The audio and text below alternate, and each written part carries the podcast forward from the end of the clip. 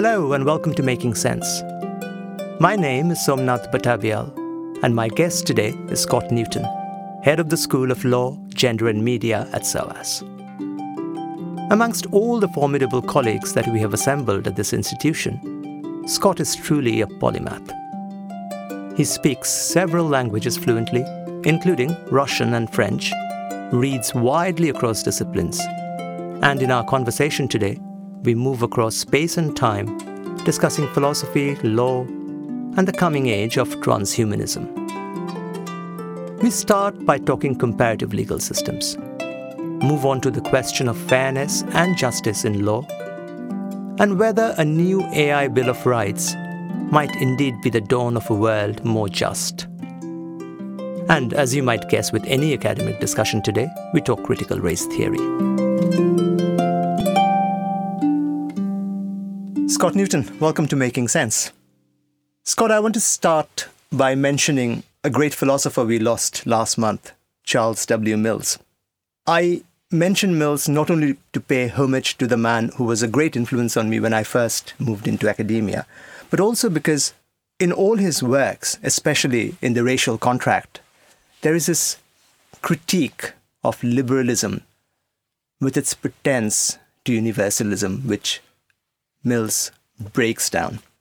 In your work, I find a very similar strain, and I want to talk about your quite monumental book, Making of the Soviet World, where you say, and if I may quote you, "Neoliberalism, in its false universalism, is coming undone amidst the aftershocks of the financial crisis, with the consequence that the field of imaginable institutional alternatives to market capitalism is opening out again, prospectively and respectively." How does the study of legal systems, comparatively, Soviet or other legal systems, help in breaking out or thinking of alternatives to the liberal world which we now have?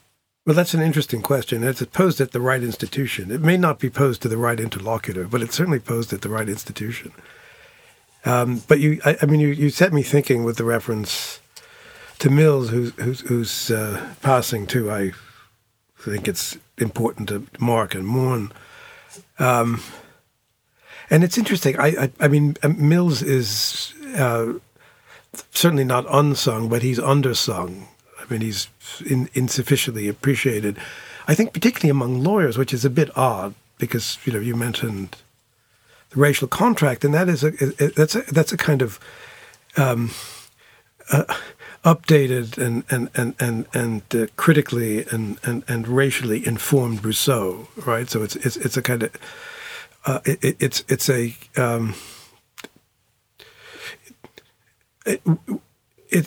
a critique of contractarian philosophy, but in a very clever and disarming way, right? It's not the sort of standard critique of contractarianism. And it prioritizes the legal framework, even though he is not a lawyer or a legal scholar. Yes, but much as Rousseau did, it's a sort of, it's a meta-legal framework with a, and there are other examples of that, John Rawls, but the way he, takes it apart and confronts it and exposes, the set of sort of underlying, unspoken, unacknowledged, but nonetheless, always already in force racial terms of everything else, is just stunning. I mean,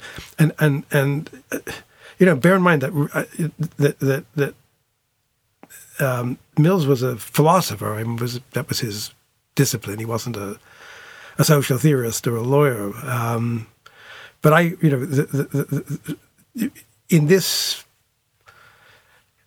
this moment of Black Lives Matter and the sort of coming into its own of critical race theory, except in Virginia, I think it's really important to acknowledge the extraordinary critical turn that he accomplished. Now, 30 years ago? Yeah, 1990. Yeah, early 90s. Yeah.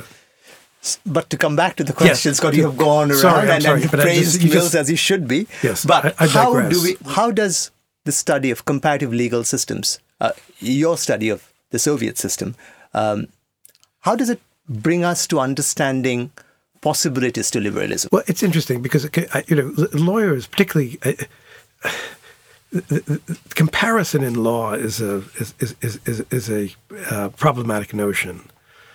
I mean, the field of comparative law once meant basically, you know, the law on opposite sides of La Manche, right? It was, you know, civil law and common law, and that was, you know, that was divided the globe, which is, you know, an extraordinarily arrogant species of false universalism, which you rightly identified as, you know, an implacable enemy. Actually, it's universalism that's the enemy. Yes, indeed. Of any sort, an implacable enemy, but. False universalism, I mean, it's actually, false universalism is something of a pleonasm because I've yet to come across an authentic universalism, but setting that aside for a moment. So comparison was, you know, comparative law was really parochial. It was basically common law versus civil law and a wonderful manifestation of Freud's narcissism of minor differences. You know, everybody fetishized the, you know, the inquisitorial versus the adversarial mode of justice, etc. Obviously, I mean, comparative law has now been expanded and, you know, to take in multiple other systems of law, including non-Western systems of law. But the reason I sort of fastened on Soviet law is an interesting exercise in comparison, and an insufficiently sort of investigated and explored and thought through exercise in comparison, I thought, was because, you know, the Soviets didn't really come up with anything radically different, which is perhaps interesting. I mean, they remained civilians to the end, and Soviet law is sort of recognizably civilian.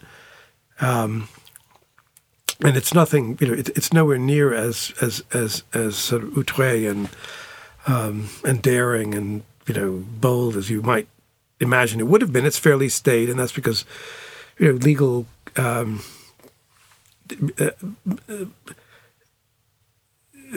legal concepts are extraordinarily well. Legal concepts, legal arguments, legal formulations are all sort of extraordinarily path dependent, right? So they're, you know.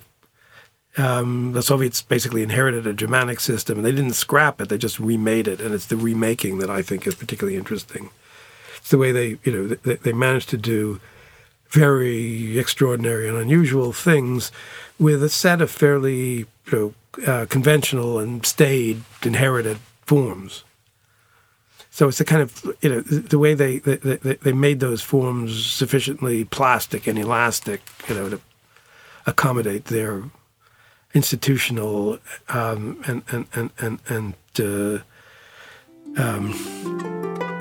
societal ambitions. You know, when I was reading your book and I was thinking of Mills, there's one, I also was looking at a lot of the British justice system. There was a comment from a modern-day Robin Hood, you know, Michael Gove, as when he was the Justice Secretary in 2015, he makes a very... He's a reverse Robin Hood. you know that I'm being tongue-in-cheek. He says of the British justice system that it's would be gold standard... He's for the Sheriff of Nottingham, actually. Sorry. You're not letting me give you the beautiful quote that this Sheriff of Nottingham says. He says the British justice system would be gold standard for those who could pay. But everyone else has to put up with a creaking, outdated system. So when I was thinking about the Soviet legal system, when I think of the American justice system, when I look at Michael Gove and his statements, and this is Michael Gove, to somebody who's not in any way trained in legality, the question jumps out, are legal systems, Russian, Soviet, or the US, or anywhere else, the Indian, are they designed to be unfair? Are they designed to be pro a particular class? Is that embedded in legal systems? And if so, what is the connection with justice, with notions of fairness? I know it's a very simple question, and it's a big question, but is there any relationship between justice and legal systems which deliver justice? Wow. Well, that's sorry, I had to put you in. From Michael Gove to the... I mean, I will... I mean, Michael Gove... Michael Gove and fairness doesn't go together? Yeah, he sort of... That's an admission against interest, as it's known in the trade, right? Although it's obviously a tactical admission against interest. But I would say that all... I will carry over his adjective, though, because all legal systems are creaking by definition. There's no such thing as a non-creaking legal system, simply because of the path dependence that I alluded to before. So is this because of age it's creaking, or is it because of expectations that it's... No, it's just because they've been around. I mean, they bear the impress of their origins and their development. So look at the English common law, which is essentially a set of medievally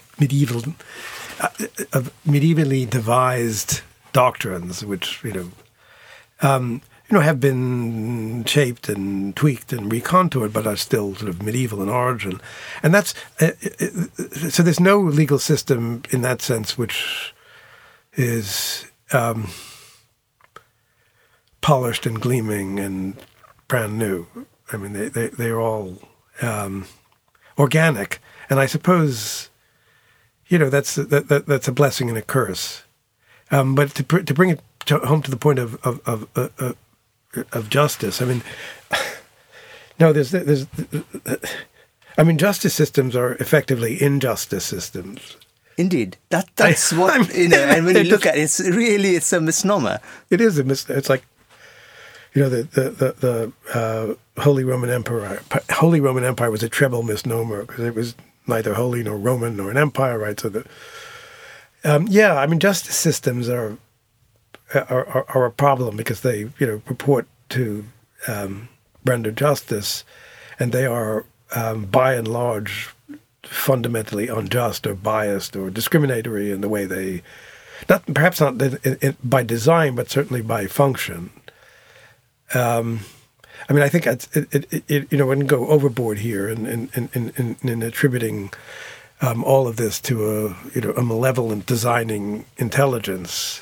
But legal systems are social artifacts, social constructs. They reflect the times and the minds and the hierarchies.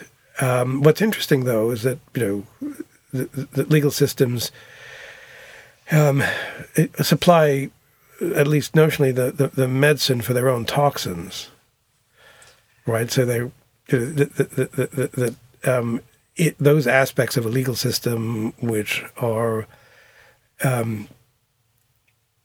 ultimately discovered or diagnosed or identified as rigged, biased, unjust, discriminatory, can then be sort of addressed and remedied.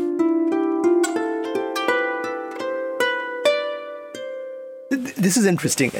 You bring me right to a conversation. I don't want to go overboard with this, okay? Rejigging and things that can be fixed. So nowadays, I think no academic discussion anywhere in the world can be complete without conversation around critical race theory. It seems to be suddenly everywhere, the way the right has hijacked it.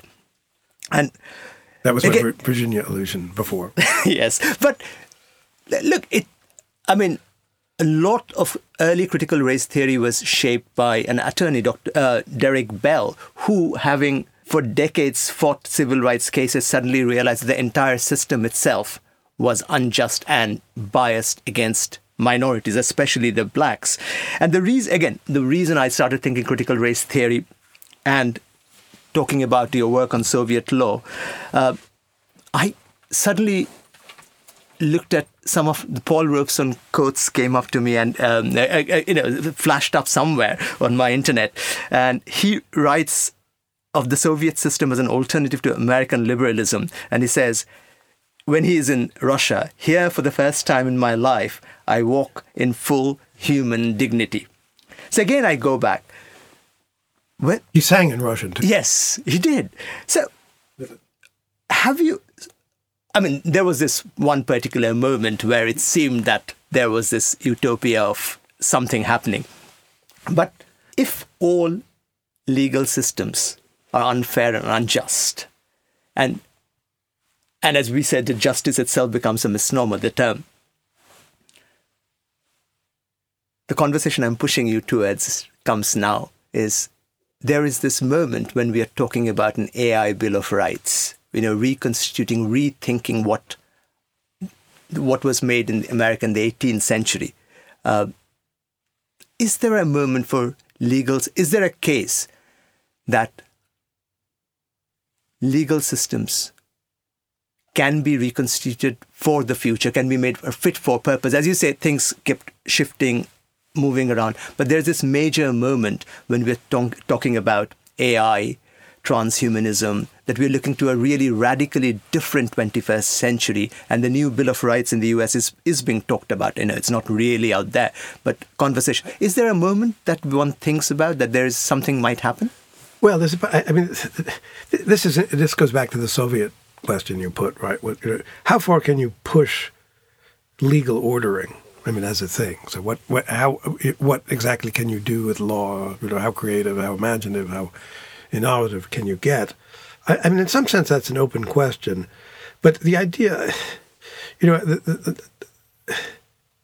there's a belief, right, that whatever comes up, you know, however extravagant, anomalous, bizarre, you know, hitherto unencountered, etc., can somehow nonetheless be regulated, right? So the system of regulation can somehow keep up with, you know, the fecundity of social phenomena. Whatever is thrown up, you know, can be harnessed and domesticated and ultimately regulated by law. And I mean, that's a... It's an impossibility in a theoretical sense. Well, this goes back to the creakiness point, right? So there's, you know, legal systems, in some sense, show their creakiness, their cumulative and increasing creakiness, precisely in this way because they have, you know, they don't have. I mean, whether it's, you know, three donor in vitro fertilization. Or, you know, or AI. I mean, just pick your favorite, you know, emerging issue, phenomenon. You know, the belief is that somehow it can be subsumed under legal categories, existing legal categories, or those categories can be tweaked or expanded or, you know, necessary, augmented in order to, you know, catch hold of whatever this is, right? With a... And I think that's in some sense a false expectation, particularly if one takes one's transhumanism seriously, right? So it's hard to. Did you know that there was a transhuman political party in the UK since 2015, and it's an interesting manifesto they have. As long as it's not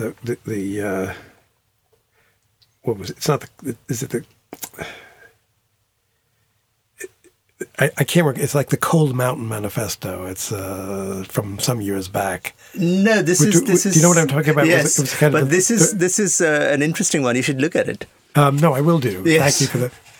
But you know, if you're going to be sort of appropriately and boldly transhuman, then you really have to question the efficacy of legal regulation and legal ordering generally going forward. Which is why I have problems with the rights of nature, right? Or, you know.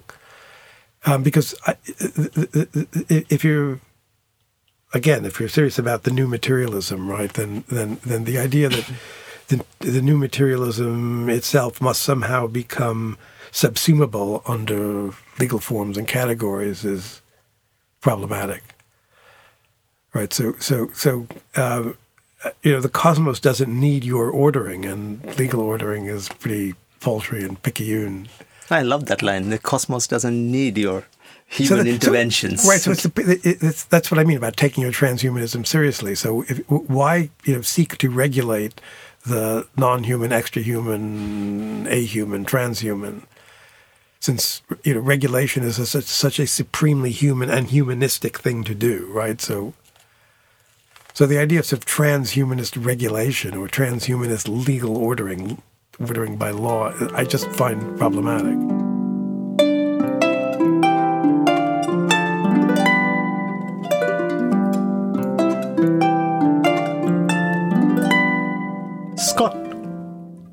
21st century democracy. Where does the Supreme Court get its power from? Because it was supposed to be, what Alexander Hamilton says in the 18th century, the weakest of the three, right? Doesn't have the sword, doesn't have the pen. Well, I've been beginning with John Marshall, I mean, and the establishment of judicial review as a proper function of the Supreme Court, of legislation, that is, of congressional legislation. Thereby acquiring the power to declare statutes unconstitutional. Right? I mean, you could look at the history of the U.S. Supreme Court as a long and extended case of empire building or mission creep. So I mean, over time, the Supreme Court has become a vastly more powerful institution than it was imagined to be, you know, at its designing in 1787. And that's just a matter of institutional dynamics, of social dynamics, political dynamics. I mean, that's, you know, so I, in some sense, invoking Hamilton. I mean, that's always the problem with arguments, originalist arguments, is that, you know, contexts have shifted radically, and institutions now, have become rather different to what They were imagined and designed to be. So that's one response. I take that point. But here is the other thing. The Stephen Breyer, Supreme Court Justice since 1994, is so worried about it that he writes a book, The Authority of the Court and the Perils of Power. And this is recent. So I'm therefore the question that given the present-day context, are judiciaries, not only in the U.S., this context remains in England, this context remains in the global South, is there a question around the power of the judiciary? Well, I mean, look, as long as we continue to reserve a central place for the function of professional adjudication, of adjudication by professionally trained, as opposed to, you know, lay decision-making or lay adjudication, which we have, for instance, in the case of juries, right? But as long as we imagine that we are going to train up a core of specially trained individuals, you know, who are empowered to make, you know, very consequential decisions about disputes of all sorts, right? Constitutional disputes, all the way from constitutional disputes at the level of Supreme Court to other more mundane sorts of disputes. You know, we're going to be running up against this problem, the kind of residual anomaly of judiciaries. But I think that's a kind of standing issue. The U.S. case is a manifestation of a very particular and latter day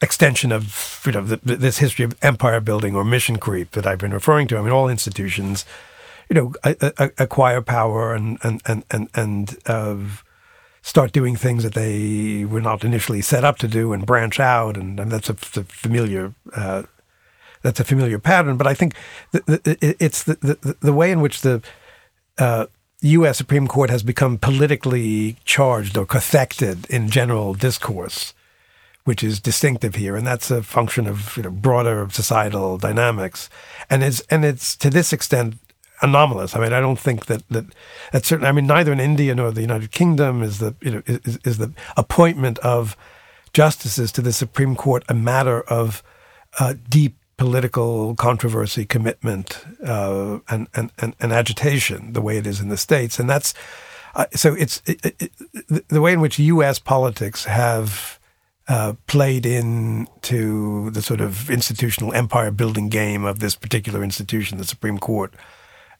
Is distinctive, right? So, it came to a crest in the Trump era. But I think that's entirely a function of a particular strategy of capture of the courts on the part of a particular set of political actors, you know, the Republican Party and its allies. This grand strategy or scheme of stemming the tide of democratic change, and in particular, democratic change which is in the interest of deracialization and reversing the standing social power hierarchies, is just a feature of the American political scene and of American political history. I don't think one sees that replicated in the same way in other places. So using the courts as kind of the last line of defense against social democratization, which is itself a consequence of political democracy. So I think so the courts are instrumentalized as a kind of bulwark against processes of social, racial, gender, sexual, etc. democratization. And that's very specific to the U.S. context, and it instrumentalizes very specific features of the U.S. constitutional order.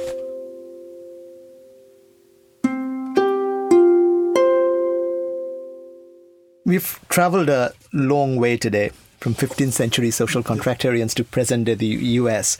I'm going to now move into the personal, Scott Newton, the person. Much as, in our conversations, again, the lunch we had a few weeks back, I find you always in conflict zones. Sri Lanka in the 80s, Central Asia, the post-Soviet world, which fascinates you. Is there something specific about conflict areas, and I say this carefully, which allows you to see society in a more elemental moment? Well, I think there's something both illuminating and instructive, and for that matter, amenable to intervention and imagination, or imaginative intervention, or interventionist imagination in conflict context, because I think it's not so much a kind of reversion to elements, right? That the veneer is stripped off and you see people for what they are. I think that's the wrong way of looking at conflicts, and that's a way of trivializing or dismissing conflicts, just to see them as a kind of reversion to some presumptive brutality. And I also think that's problematically racialist, since that often happens in third world contexts. And you mentioned this in the Rwanda moment in your article. Yes, and I spent my wife was the protection coordinator for the International Committee of the Red Cross in Kigali in 94, and I accompanied her for part of the time. I'm sorry, in 2004, it was 10 years. Sorry, 1994 is a fateful year in Rwanda. And I had spent some significant time in Colombo, looking at in the period, sort of in the midst of the Sri Lankan civil war. And I actually traveled to Jaffna in 1983. At the only white person for miles around. Yeah. It was an interesting journey and an interesting experience in Jaffna. And I suppose I developed a fascination for conflict zones, not because they were terrible and awful and deserving of far more resources and attention than they generally got. I think conflict resolution is a critical endeavor, although I think that there are multiple problems with the way in which it has been institutionalized and organized and industrialized. But I won't come on to that now. But I do think conflict zones are a fundamental challenge to the political imagination, and they need to be understood in that way. Right? So the kinds of issues that are raised in conflicts generally go to the heart of the design of the polity. Right. So the question in Sri Lanka, we happened to have come upon it. Right. It was. Was not, or was not merely the redress of the longstanding grievances and discontents of the Tamil minority. I mean, it certainly was that, but it was the central issue, as I saw it, and as I've continued to see it, was the flawed design of the Sri Lankan state. That this was a state that was just not fit for purpose. It didn't work.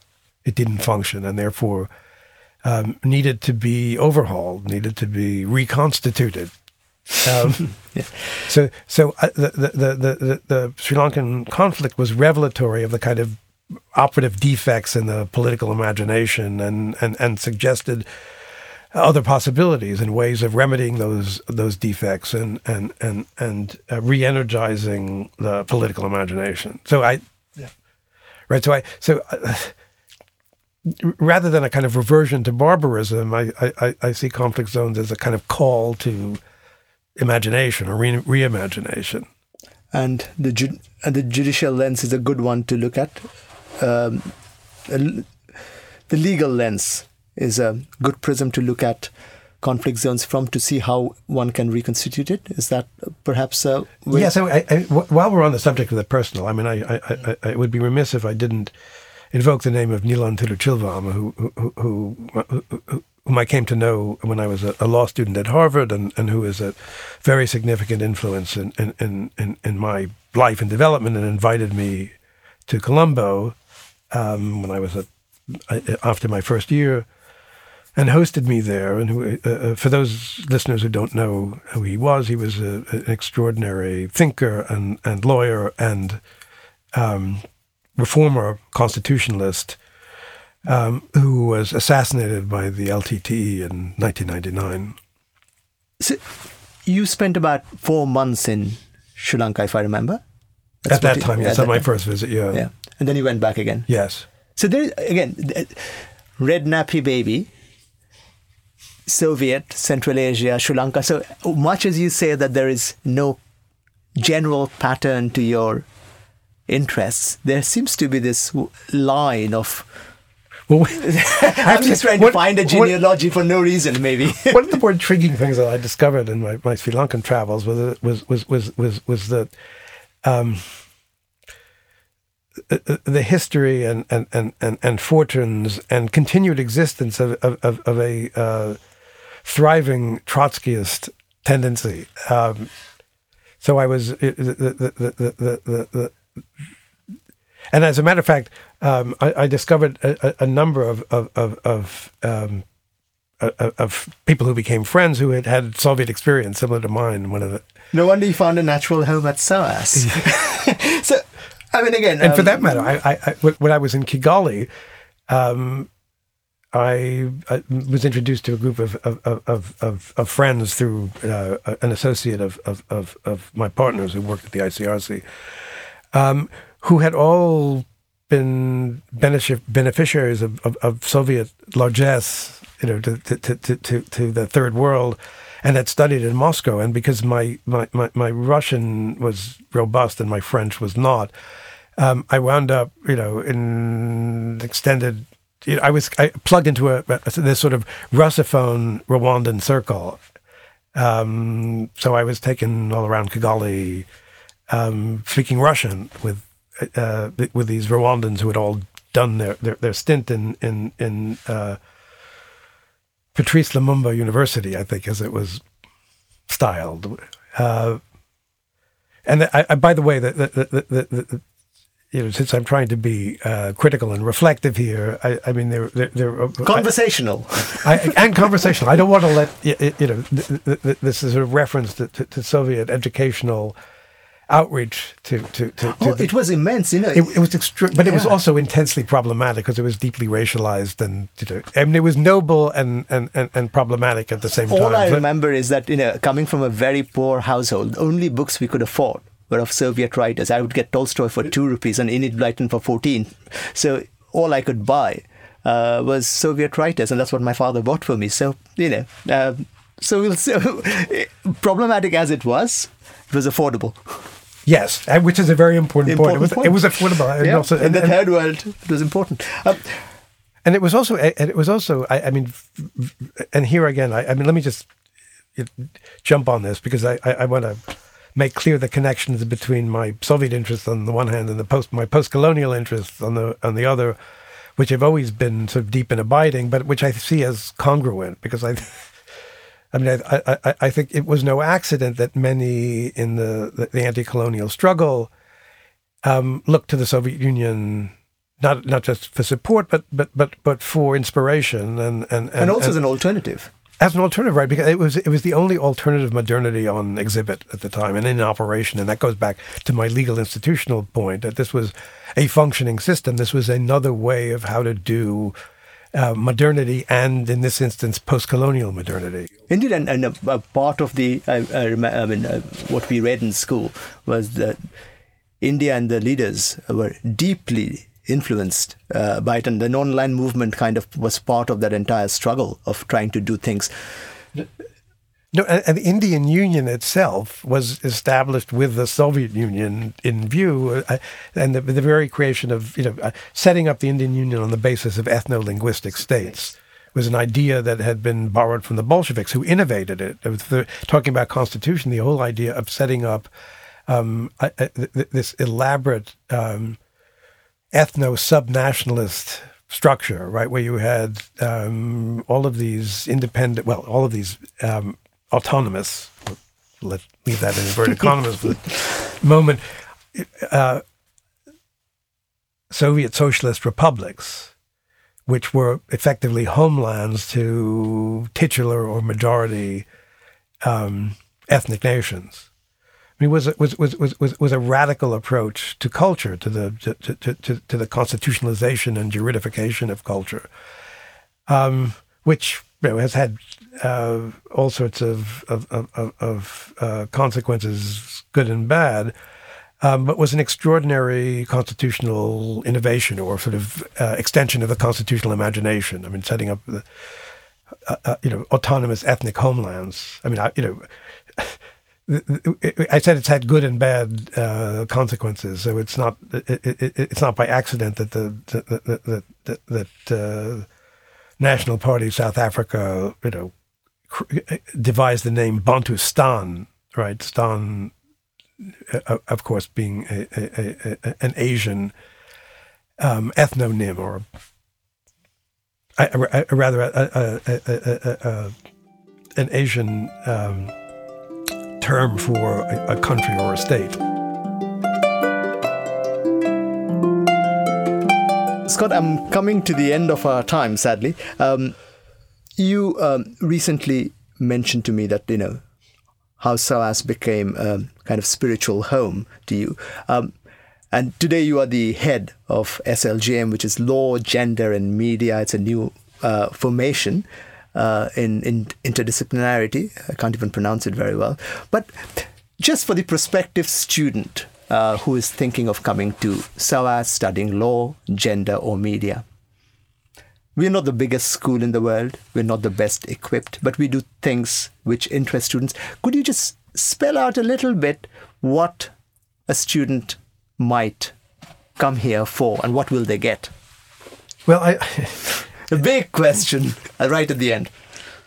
Right. Well, I like to, I often begin my sort of welcome talks and my open day talks for students with a so-called inverted map of the world, right? With the southern hemisphere on top and the northern hemisphere on the bottom, and I use that as a sort of as a device for talking about conventions and power hierarchies and representation and the last 500 years of history, etc. But it's very much that inverted cartography is very much the view from SOAS. I mean, this is unusual in being a northern institution which has a kind of southern predicate and a southern perspective and a southern angle. And obviously, that's a dangerous assertion, right? Because it derives that focus and perspective from colonial history. I mean, it was set up as a colonial institution in the first place, or colonialist institution, I've often thought that, you know, it's like the NAACP, SOAS is now an acronym, right? Indeed. I mean, Paul Wembley told me that, it's been de-orientalized. Yes, it's been completely de-orientalized, but yes. I often, you know, given its history, it should probably have been called SOAS, right? The European School for Oriental and African Studies, because it was always, I mean, in some fundamental sense, a Eurocentric institution, right? So,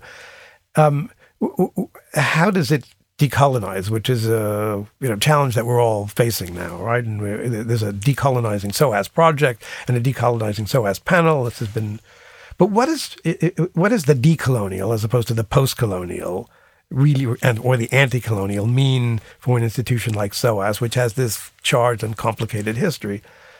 And I think that precisely because it was a colonialist institution in the first place, and has made post-colonial studies so integral an aspect of its general scholarly profile, that decolonizing has a particular resonance and particular significance for SOAS, because it's so much of it is about self-interrogation and self-reconfiguration. And I'm excited to be part of that. I mean, I think that's an ongoing process. I think that's reflected in everything we do and teach. I'm really proud of the fact that I'm a vanishing breed as a white male at SOAS with it. And that increasingly, we all come from the places we study. And that's certainly true of Law, Gender, and Media and my colleagues. That we're no longer SOAS. We are increasingly Asian and African scholars of Asia and Africa. The final question, and this is the one you'll have fun with. 3 favorite books in recent times. This 3 is difficult to choose, so think carefully.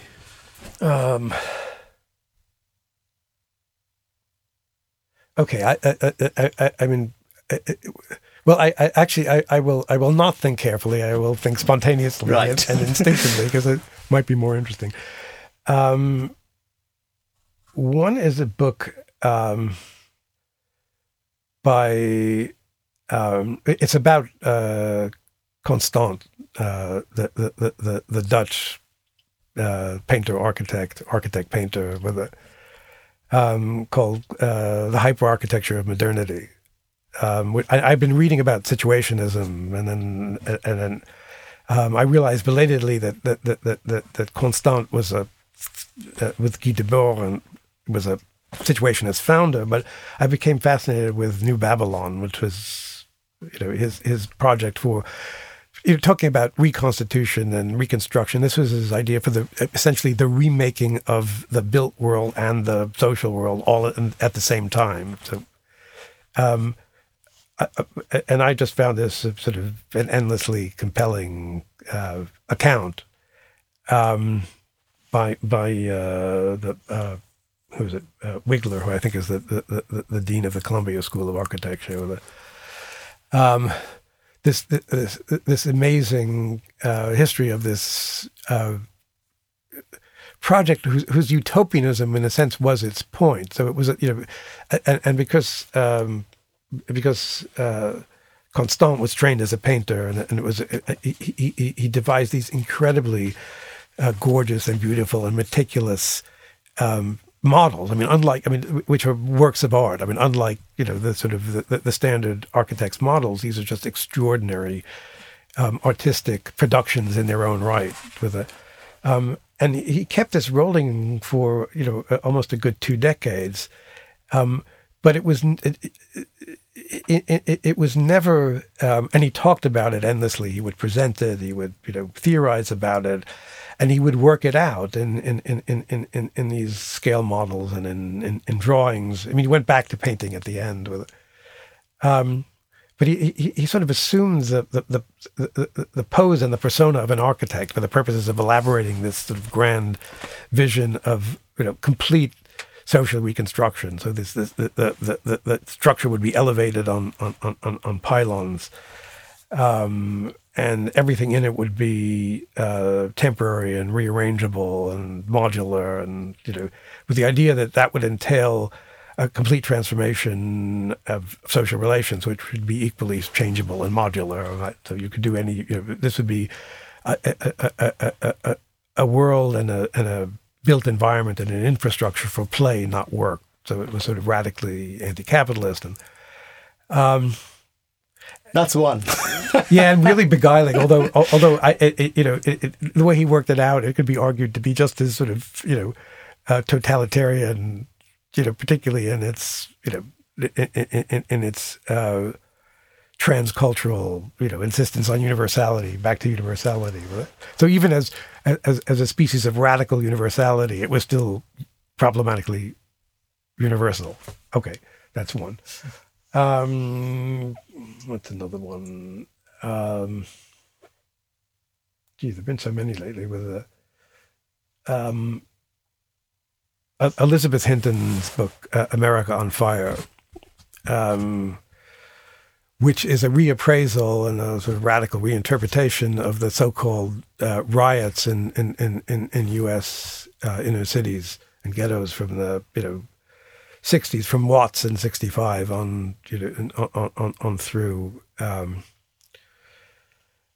Miami 1980, Los Angeles 92. I mean, this sort of this 3-decade-long period, which she sees as insurrectionary in the proper sense, and she understands these as rebellions, not riots. So riots is a kind of pejorative way of framing them, which was the standard way, and she makes a very strong and compelling case for their significance as political rebellions, political and social rebellions against a manifestly unjust social and political order. Right, so that's the... And the final one. And the final one... this is really...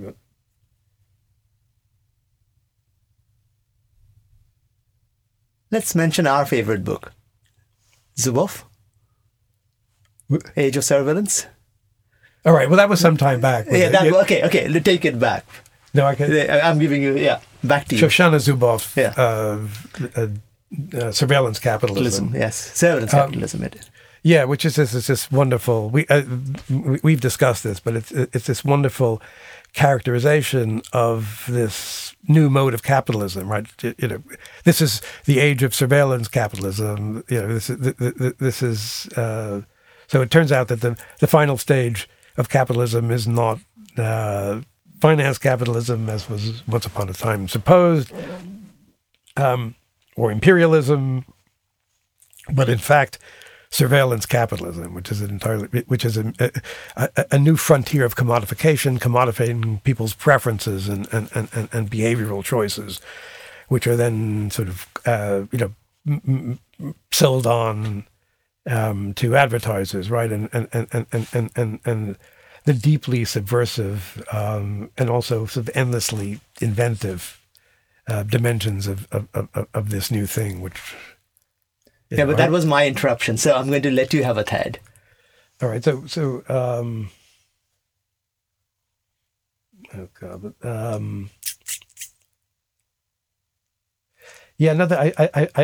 I've been reading the works of Francis Ponge, who is this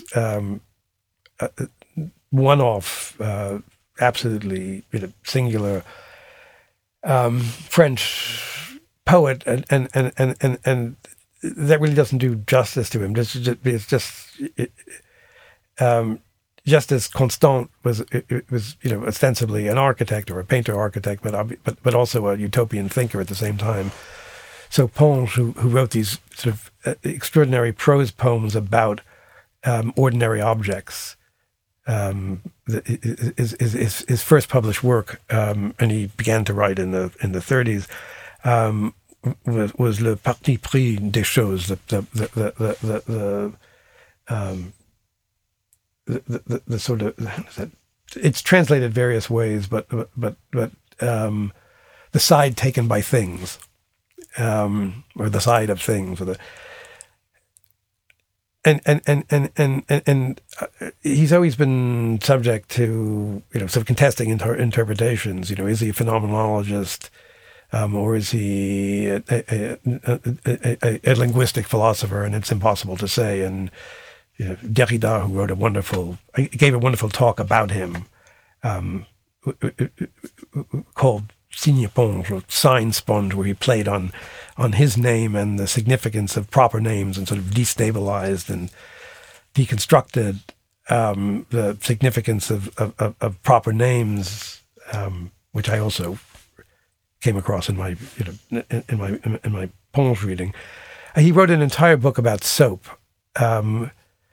which and his imagination of soap and its significance is as much about soap as a physical object as it is about soap as a metaphor for language and discourse, which is constantly disappearing as it transforms and cleanses. So that's the third volume. Thank you, Scott. We've come to the end of the show. Thank you for coming down. My pleasure.